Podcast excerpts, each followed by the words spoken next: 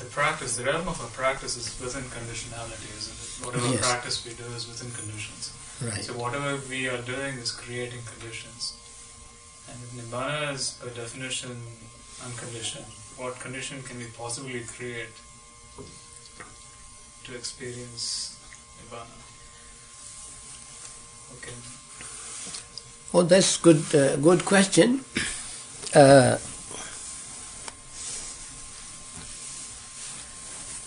the conditions we have to create to realize nibbana are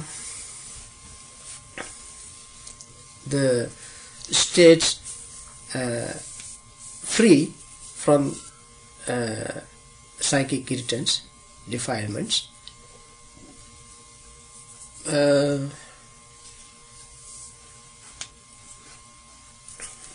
only under uh, such uh, situation we can realize Nibbana.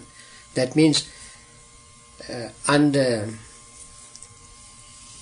the conditions where mind is uh, deluded, confused because of ignorance, uh, hatred and uh, and uh, greed, nibbana cannot be realized. And uh, when these conditions changed, that means uh, mind free from greed, hatred, and delusion. That in that situation we can realize nibbana. When we say greed, hatred, and delusion, all other host of defilements inclu- are included. There are many, many subtle defilements. They all are included.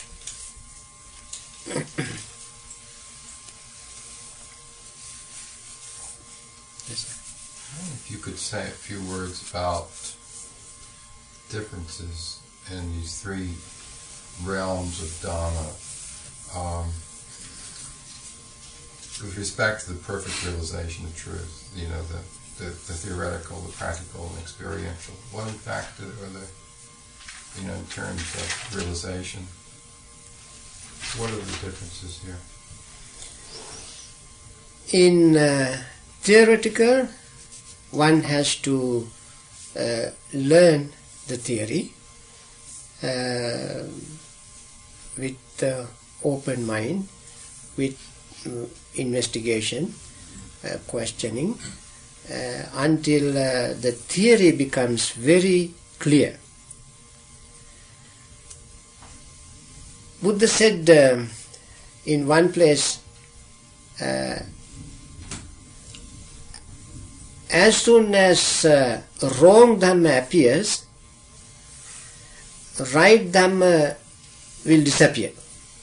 That means when the dhamma is uh, mixed with uh, wrong notions, concepts, interpretations, ideas, interpolations, and so forth, as soon as those things uh, come and mixed with dhamma, people will not be able to see what dhamma is. Uh, therefore, one has to very closely examine the theories, especially this time and age of our human uh, explore, uh, exploding human knowledge. We can see uh, the the Dhamma uh, has been uh, mixed with uh, numerous things. And therefore people have a lot of questions in their mind as to what really Dhamma is. So therefore in learning, through the learning process, one has to sort out, spending a lot of time to find out uh, which really, which, dham, which is real Dhamma, which can really lead us to the goal, doing the open eye and which is not.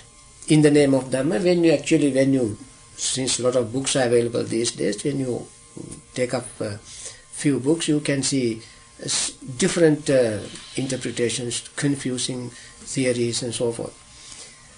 So that is the first part, sorting out, classifying.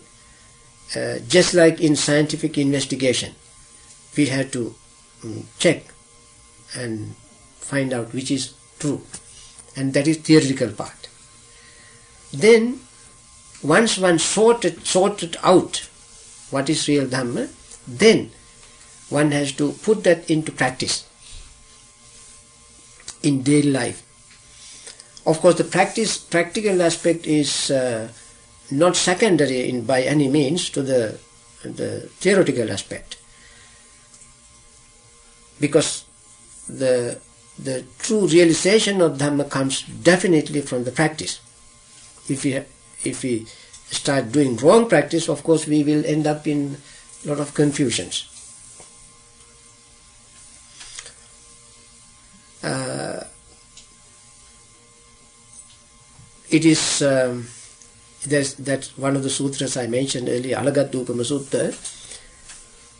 Uh, means uh, snake. Snake simile. Sutta says, if uh, somebody wants to catch snakes, the person should know the way how to catch the snake, the art of catching snakes. Otherwise, he will be endanger his own, endanger his own life. The wrong grasp of Dhamma, uh, by not understanding, will lead to confusion and danger. Therefore, the first is sorting out. Second is, once sorted out, putting that sorted out Dhamma into practice. And that definitely, if it is, if the person sorted out and correct and chose the Dhamma proper, will definitely lead to the realization, attainment, understanding, liberating oneself from dukkha.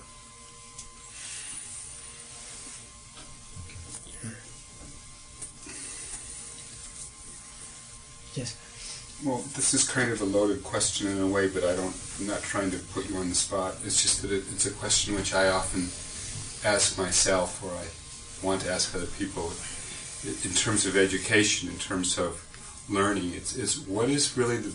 Can you say what is the value of um, of mundane knowledge, of learning mundane knowledge, when it when it's mundane and therefore not wholesome, akusala.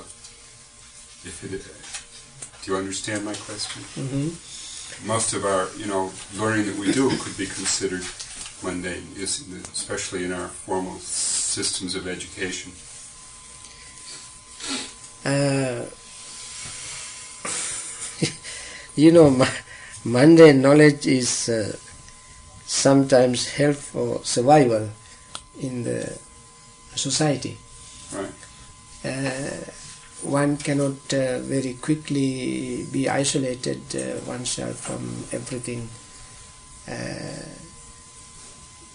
to practice the Dhamma. If one has such opportunity, of course, by all means one should grab it and do it. But as long as um, uh, one has to live uh, in the society with others, uh, the mundane Dhamma is uh, important for that purpose. And also, the Dhamma that the Buddha taught is so pervasive, spread out in all branches of human knowledge. Uh, however, one may not be able to learn everything uh, to understand Dhamma, but uh, Dhammic uh, nature we can find in anything we learn. Uh, philosophy, psychology, science, physics, whatever we learn, you can see the nature of Dhamma pervaded, you know, permeated into all these uh, areas. Just like when one wants to study a certain subject, one uh, has one has to read many many books pertaining to that subject, so that uh, by reading many books, the person's knowledge of the subject becomes clearer, because uh, different people approach the subject from different perspectives. But isn't, isn't this assuming that one is is approaching it all with an open mind. With open mind. Yes. With open mind. Sure. Uh, then one comes to a certain stage now, enough. Uh, in, in the Mangala Sutta, which we have mentioned in this book, by the way, this Vandana book uh, I purposely made in such a way that people can learn little Pali and learn very basic Dhamma. In that uh, Vandana book, uh, we have a sutra called Mangala Sutta. In that sutra, Buddha said, Bahu Satchancha Sippancha Vinayocha Susikkito. Bahu Satchancha Sippancha means learning many sciences and, uh, and uh, uh, arts to improve the knowledge just to widen had to have a very broad base of knowledge that would never be uh, dangerous although they are mundane especially for lay people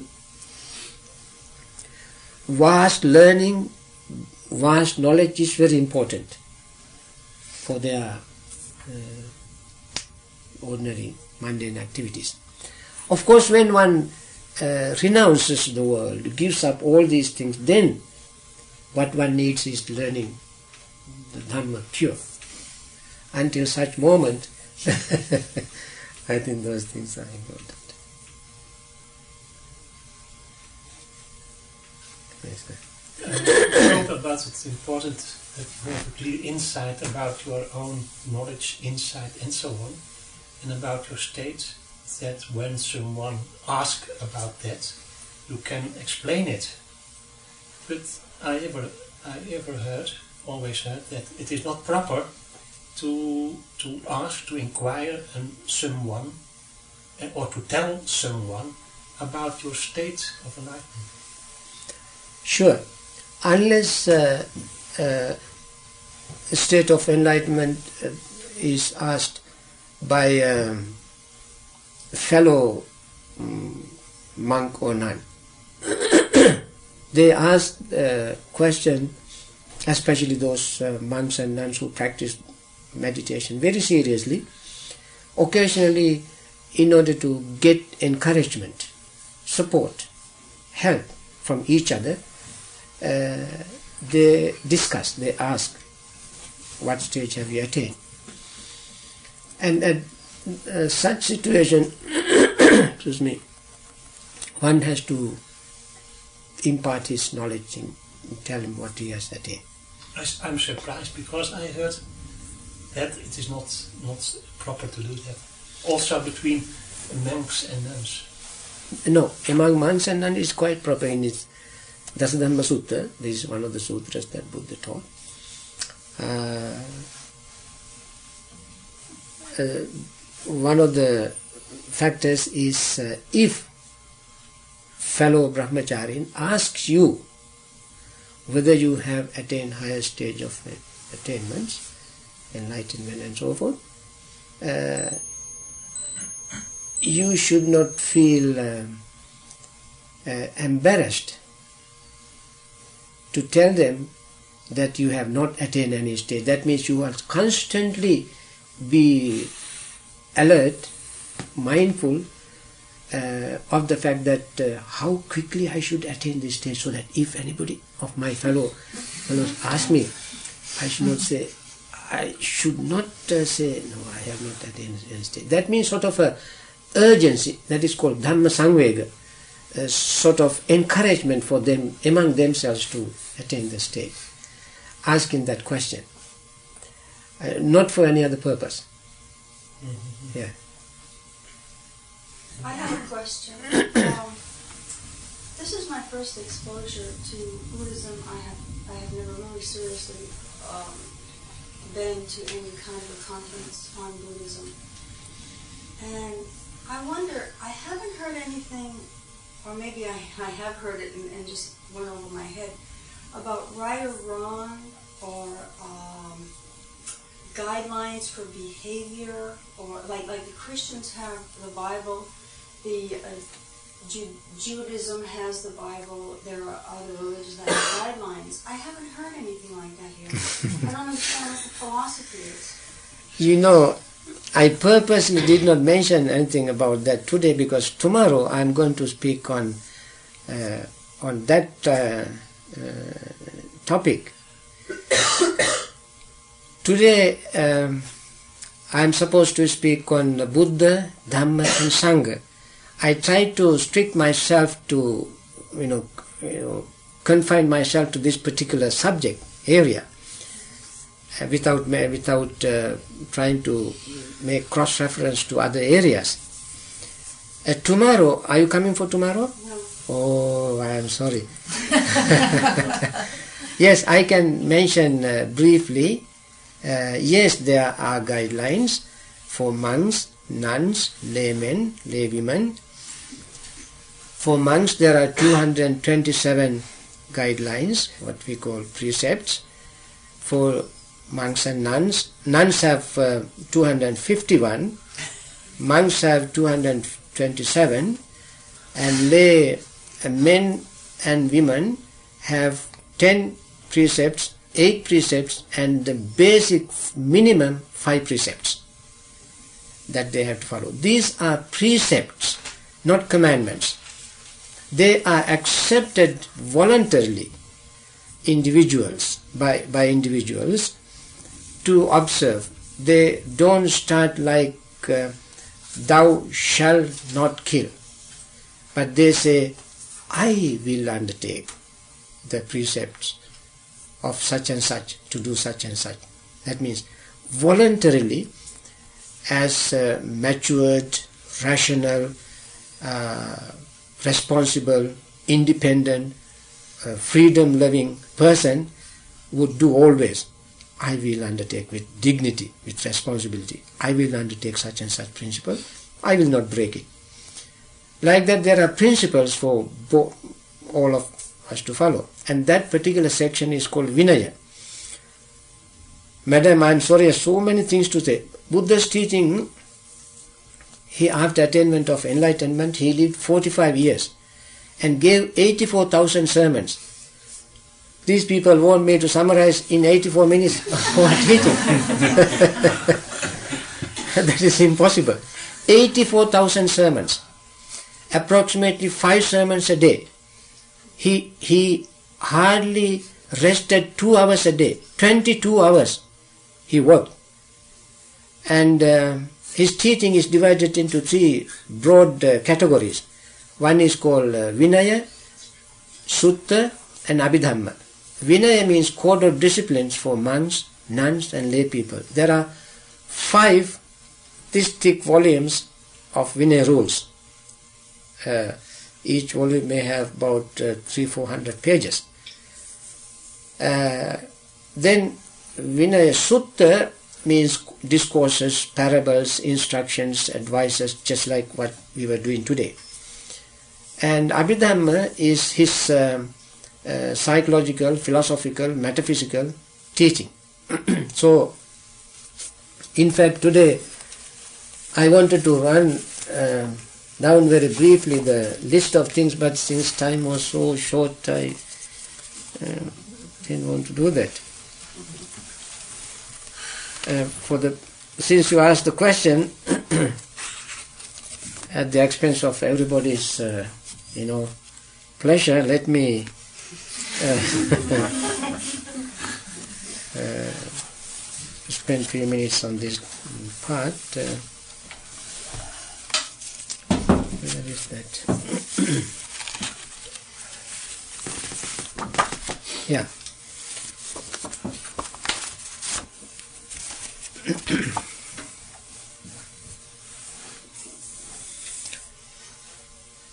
there are 7762 uh, sutras in one section, and another section uh, 9557 sutras,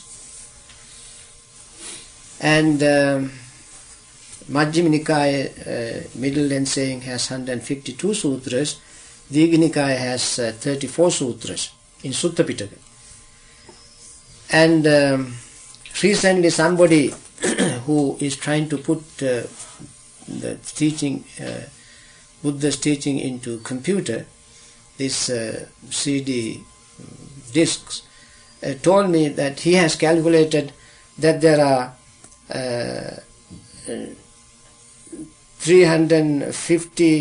uh, 350,000 different uh, uh, words.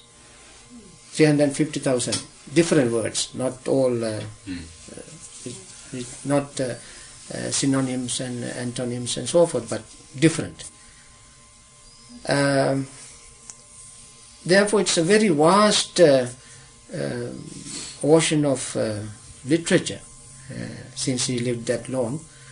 Perhaps many other teachers did not live that long to teach Uh, uh, as he did. So, yes, there are a lot of rules and regulations.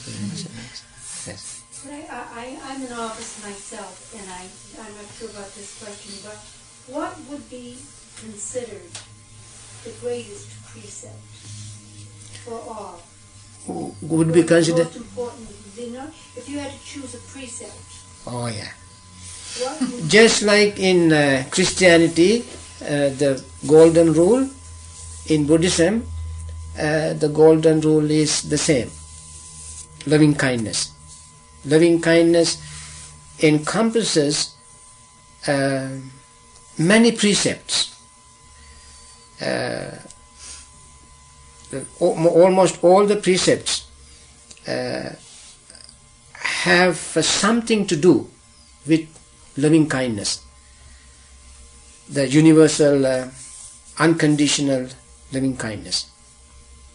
We can say, if we were to uh, pick one uh, precept of all these, we must say loving kindness. That means uh, abstaining from killing, stealing, uh, committing uh, sexual misconduct, lying, and uh, taking intoxicating drinks and drugs that causes infatuation and heedlessness. These are the five basic precepts. All these precepts have their positive aspect. The positive aspect is loving kindness. Out of loving kindness, we don't kill. Out of loving kindness, we don't steal. Like that. Yes. So, without any hesitation, we must say the the basic one outstanding principle of uh, Buddhism is uh, principle of peace. We can never have peace without loving kindness. And he said um, in uh, one sermon, he said, uh, just like the ocean, all waters in all oceans in the world has one taste, the taste of uh, salt. Similarly, the entire teachings, teachings of the Buddha has one taste, that is the taste of peace. Upasama sukha, he said. And that peace can never be achieved without loving kindness. Is compassion the same as loving kindness? Compassion is an outcome of loving kindness. There are four uh, illimitables. Uh, one is loving kindness. When loving kindness is fully grown and grounded, from that three things can arise. Uh, one of the three is uh, compassion. Third, or the second of the three is uh, appreciative joy. And the third of the three is uh, equanimity. Now, compassion can never arise without loving kindness. That is the base.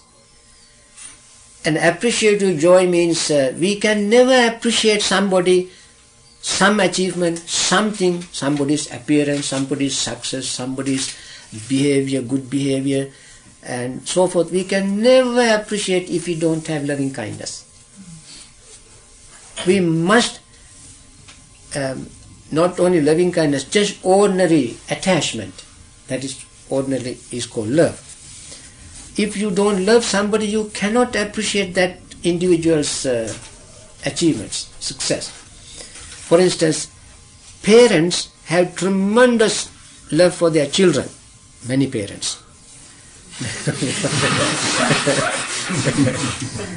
not all.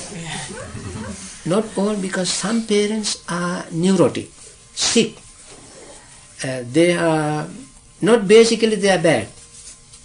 Basically they are good, but because of their conditioning by their parents and their parents and so forth, this uh, unwholesome uh, conditioning uh, is uh, transferred from parents to parents, generation after generation.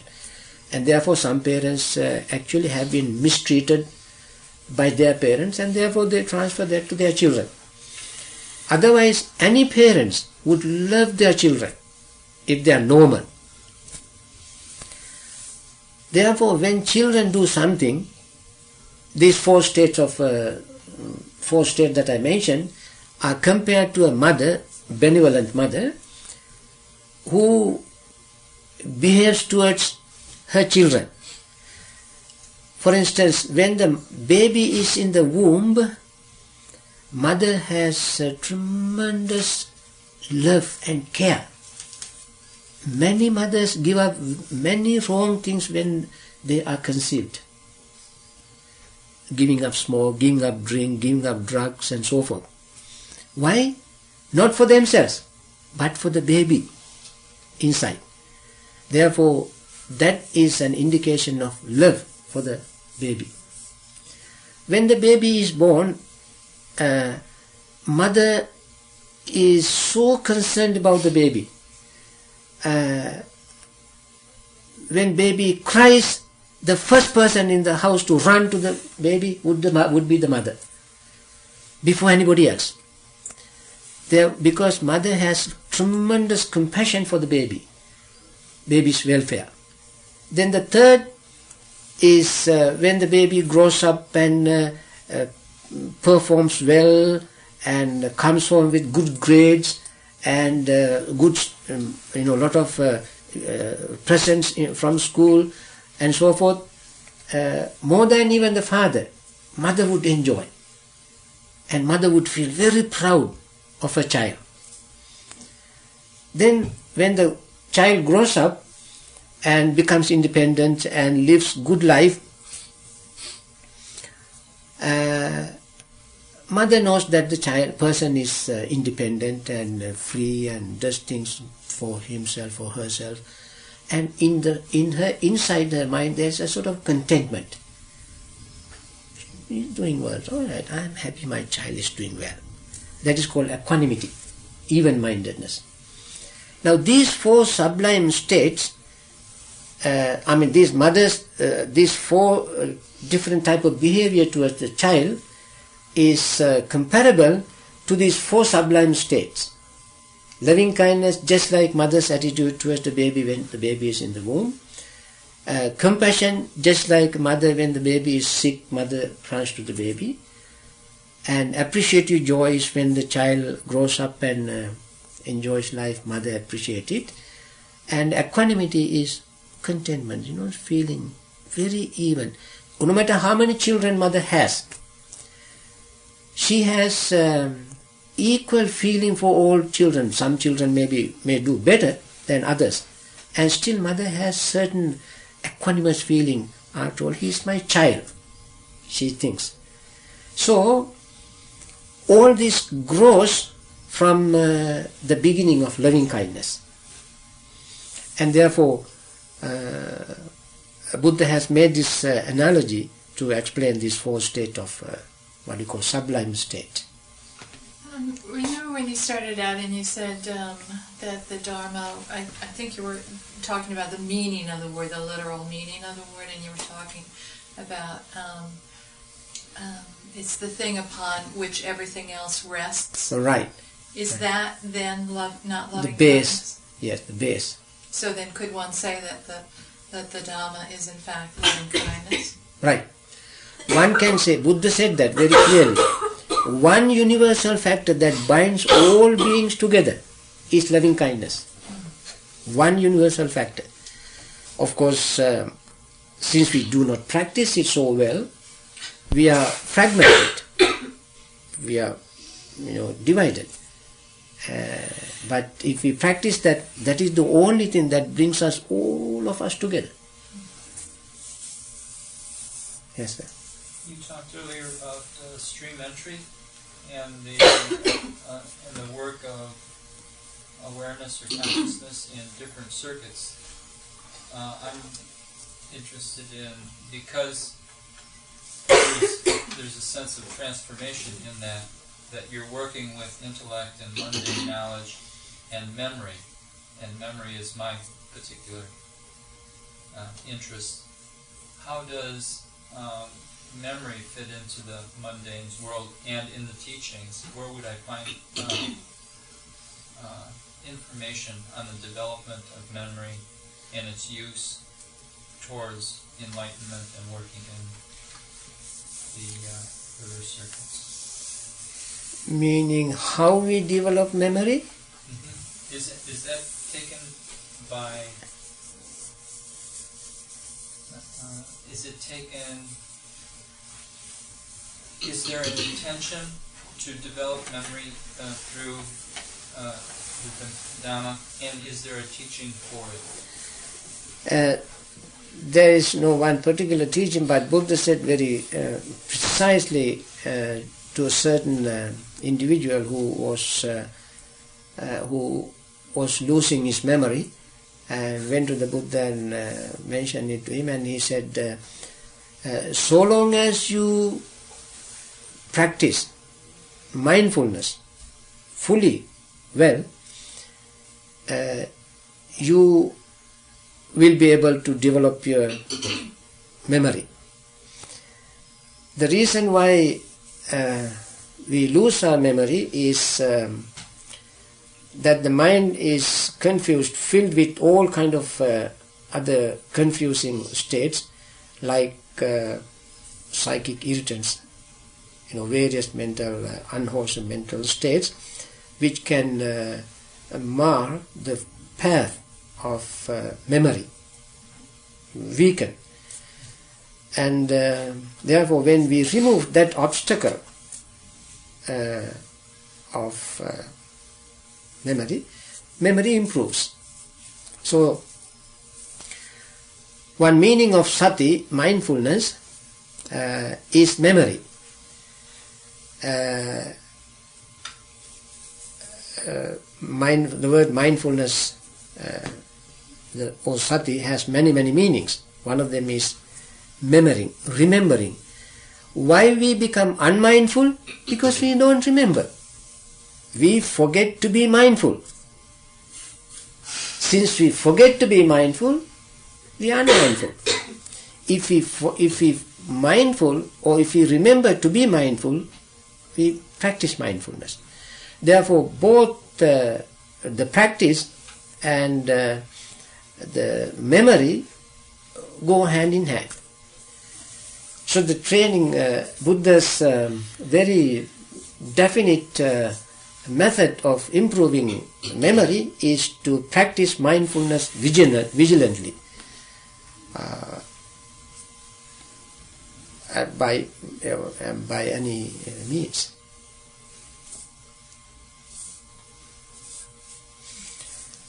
Friends, um, we are running out of time. We have to have a short break before we start the next topic. Next topic, uh, as time uh, goes by, was, you know, time is coming to very close now. So we have a very short break. Five. We have very short time for this uh, session. You want to stop it at four o'clock? I think so. I can check with Deborah and see. I think it's mainly up to the group. Yeah. I think you have an appointment too somewhere. Yeah. So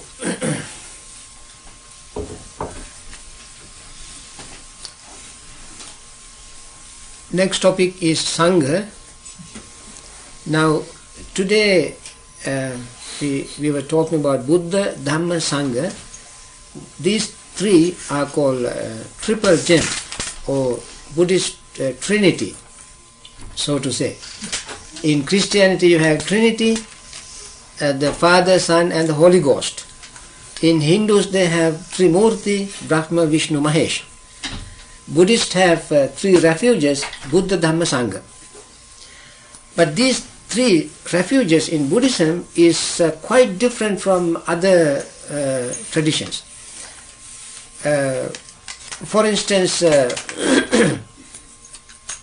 in Christianity, uh, Father, Son, and the Holy Ghost is all in one. People have nothing to do with that. Ordinary people have nothing to do with that. That's something completely different, and uh, people have um, respect and so forth. In Trimurti in Hinduism, Brahma, Vishnu, Mahesh, also uh, people don't have participation in that. And ordinary people can never enter into that situation. In Buddhist uh, three refuges, any of you can come into that category. Anybody. That is one difference. Sangha is the last of these three refuges and also uh, an object of veneration, respect. The word Sangha, uh, in the wider sense, means a community.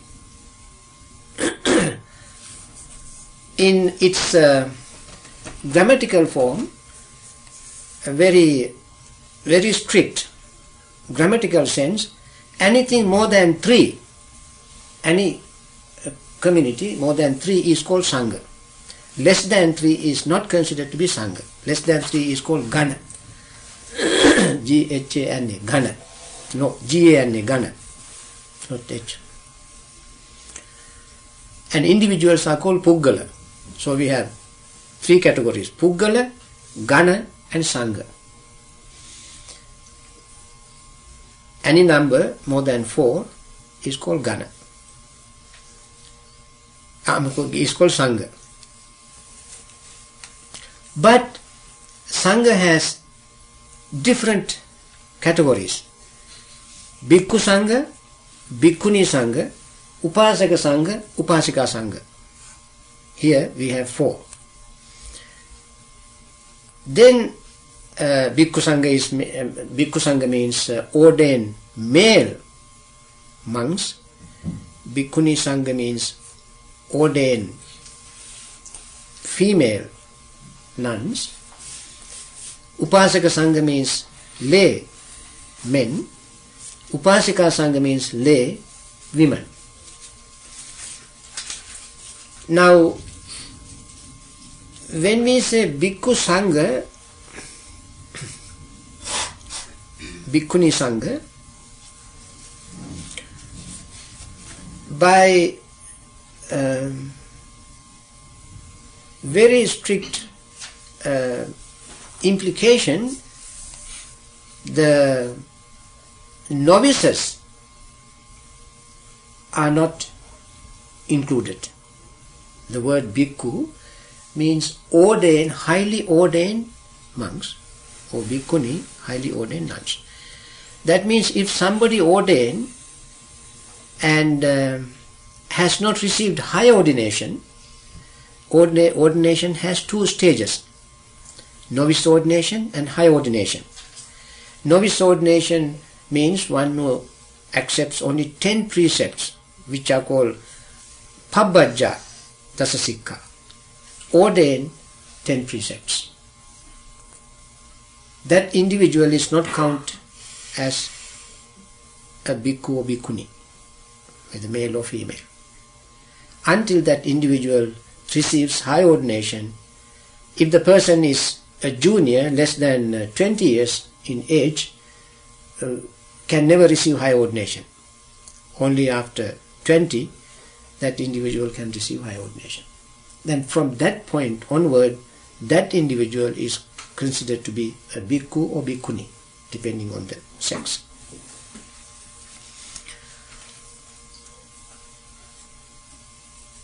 Then Buddha said, uh, this community of Sangha, ordained Sangha, shines the, the dispensation, uh, the Buddha's teaching, provided they are learned, wise, practicing the Dhamma, and erudite, very easily, well, they can explain the Dhamma to others. Dhammadhara, Dhammadhara means uh, being able to teach the Dhamma. Vyatta, Bahusuta, Visarada, uh, these are the attributes. They have to be uh, well uh, educated in Dhamma, being able to teach the Dhamma, practice the Dhamma, and understand, realize the Dhamma. When Buddha was, um, it is said that Mara, evil one, the death, the lord of death, so to say, approached the Buddha many times and asked him to, as soon as he attained enlightenment, uh, Mara approached him and said, uh, Now you have fulfilled your du- duties. You have nothing else to do. You have done what is to be done and attained what has to be attained. Now your function is complete. Why don't you pass away now? He said, Ah, I still have another duty. That is, as long as bhikkhus, bhikkhunis, upasakas, upasikas, these four segment of the Sangha is not well educated in Dhamma, has not realized the Dhamma, has not undertaken the practice of Dhamma, has not attained enlightenment, I will not pass away. Then after 45 years, he found, after establishing the order of Sangha, Bhikkhu, Bhikkhuni, he found many thousands of monks, nuns, laymen, laywomen who were well educated in the Dhamma, practicing the Dhamma, attained enlightenment, and uh, were able to teach the Dhamma to others. Then he decided, now time has come for me to pass away. And uh, he predicted three months hence, one in uh, in the month of uh, uh, February, 2536 years ago, to be exact, in the month of February. He declared, three months hence, I will pass away at such and such place in Kusinara. He made the declaration several hundred miles away from Kusinara and uh, started walking. And walked uh, at uh, to the place uh, in Kusinara, and exactly at the appointed moment, uh, he passed away. Not unconsciously, with full awareness, full consciousness, and having given the last sermon, you know, uh, he said uh, when he was going to pass away, uh, a young man called uh, Subhadda uh, came running to ask uh, some questions. Then his uh, personal attendant, disciple Venerable Ananda said, Oh, no more. He is very weak, I'm going to pass away. Don't come uh, to ask any question. Buddha overheard this and said, Ananda, it's all right, let him come. Let him come. So he came and Buddha answered his questions and then he said, This is it. Now you go. Practice this. Let me die. so conscious, so fully aware of everything. And he, while everybody was watching, hundreds and hundreds of monks, nuns, laymen, laywomen were watching because he has announced three months in advance. I will pass away at such and such place on such and such date. So the news spread all over the country. So thousands of people flocked together to see him crying, see him passing away. But they were so sad, mourning, crying, weeping, you know. So he said, Remember, I told you, everything is impermanent. This body, impermanent. Why worry? I have done what is to be done, attained what is to be attained, and now my duty is done. Go, practice the Dhamma. And he passed away while everybody was watching. And then he, before that, he established the order of Sangha. I think this is not anything, any exaggeration. The one only first religious teacher in human religious, uh, mm, what do you call in in in the history of religion, who had such a skill, capacity of organizing. He organized the Sangha in such a way that uh, uh, no other religious tradition at that time or, or after uh, had such a beautiful organization. Uh, he he um, appointed disciples, two chief disciples, male and female. I mean, two male disciples, two chief disciples, two female chief disciples, and 80 specialists, monks, and 80 specialist nuns.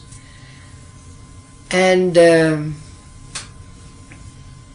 who were as good as Buddha himself.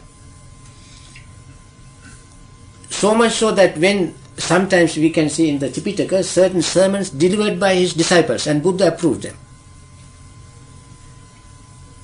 Sariputta's sermons, uh, Venerable Ananda's sermons, uh, sermons, and uh, uh, Bhikkhuni Dhammadinna's sermons, uh, Khema's sermons, and so forth. When uh, they gave sermons, Buddha approved them and said, This exactly would have been the way that I would deliver this sermon. This is just as good as I did. So, he gave full confidence to these monks, nuns, uh, laymen, laywomen, and then passed away. Then, therefore, the Sangha, community of Sangha, uh, Bhikkhu Bhikkhuni Upasaka Upasika has two other categories. That category is called Arya Sangha and uh, uh, uh, Anarya Sangha. Arya Sangha means uh, uh, the, the, the members of the Sangha who had attained enlightenment. One of the one of the four stages of enlightenment, at least. First uh, stream entry, uh, fir- second stage, third stage, and fourth stage. And these individuals can be either laymen, laywomen, or monks or nuns. Laymen can attain enlightenment. Laywomen can attain enlightenment. Monks can attain enlightenment. Nuns can attain enlightenment. Therefore, those who have attained enlightenment, whether they are monks, nuns, laymen, or laywomen, fall into the category of Arya Sangha, noble Sangha, holy Sangha. The Sangha that is worthy of our reverence, our respect, worthy of gift and salutation, supreme field of merit for the world. They may be a lay person. What is required for a lay person to be included in the community of Sangha, community of Holy Sangha, is the attainment of enlightenment.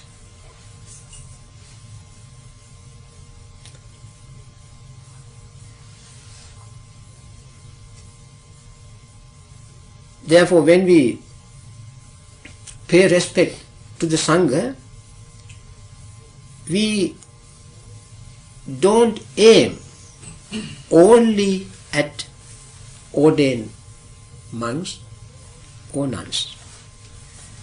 The robe uh, has nothing to do with the attainment of enlightenment, holiness. In robe there can be rogues. that is inevitable. As Buddha said, uh, as the number of uh, members of the Sangha increased, the number of rogues can also be increased. And exactly as it happened after the Buddha, uh, while Buddha was alive, there have been many uh, uh, unwholesome uh, found behavior, unwholesome behavior among uh, uh, monks and nuns. Not so much of nuns, but particularly among monks. After he passed away, that number increased. So they had to um, uh, hold councils. In the first council, uh, number of monks were expelled, and some even did not attend attend the conference. Uh, I'm sorry, attended the conference. Then, hundred years later, they held another council, from which another group of monks were expelled, and some did not attend it, attend the conference. And the third council was held uh, in the third century BC, uh, sponsored by Emperor Ashoka. Uh, and from that council also many uh, unwholesome uh, monks were dispelled. Uh, therefore, the the robe does not represent holiness, although one who wears the robe is expected to be holy, is expected to live a, a noble life, a pure life, holy life. Uh, the robe does not necessarily mean holiness.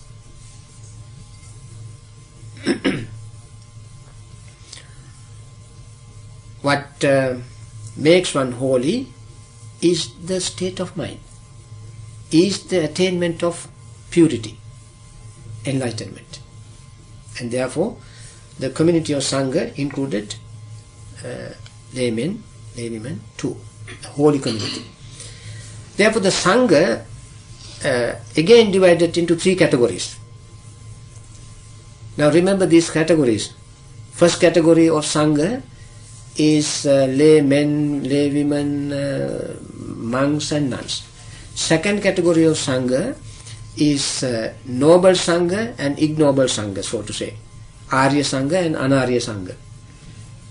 Arya Sangha and ordinary Sangha. Third category of Sangha is uh, Arahant, the, those who have attained the highest stage of enlightenment. And others are called uh, Sekha. Uh, means those who are striving, practicing uh, to attain enlightenment. That means they are from the first stage of enlightenment to the third stage. Those who are in this in this category, those who are in, uh, in the category between first stage and the third stage, are called sekhas. The trainers. They learn to become. They they are still striving to attain enlightenment, but they have already attained uh, two stages first stage and second, I mean three stages, first stage, second stage and third stage. And the third category of Sangha is those who have not attained enlightenment, not even the first stage of enlightenment, but their heart is as pure as that of a one who has attained the first stage of sainthood. They may not have attained yet, but they are so close so close to that attainment. We can find them, such beings, among any human beings, anywhere. But the confirmation comes from the attainment of the first stage of sainthood. Beyond that, before that, there's no confirmation. Why? One who has not attained the first stage of sainthood is still liable to change the mind. Because mind is so fickle and uh, full of still uh, there may be doubts and uh, defilements and so forth. Only when one attains the first stage of sainthood, then he gets a confirmation. Who confirms it? The Buddha, Dhamma, Sangha? No one. He confirms himself or herself. Therefore, this attainment is um, uh, the attainment of 100% honesty. Once he attains that, he or she attains that stage, nobody can take him out of that state and say one time he was a saint. After a hundred years, we cannot say, well, he found, we found some mistake in his life. Uh, we take him out of the calendar and say he is no longer a saint. you cannot do that because nobody confirms it but that individual, himself or herself. And um, and therefore the uh, the sangha of the the Buddha's uh, dispensation is um, uh, the the representation of uh, achievements of uh, um, spiritual achievement, uh, spiritual success, uh, reduction of defilements, and attaining libera- liberation, enlightenment. And that is why the Sangha is included in the triple gem, three uh, refuge. I think I had to be uh, very brief and uh, uh, must abide with the rules and regulations here, so I had to stop all this. After the session is so short, without giving you any time to ask questions, of course you may ask your questions. I don't think uh, anybody would penalize us for spending a little time. Hmm?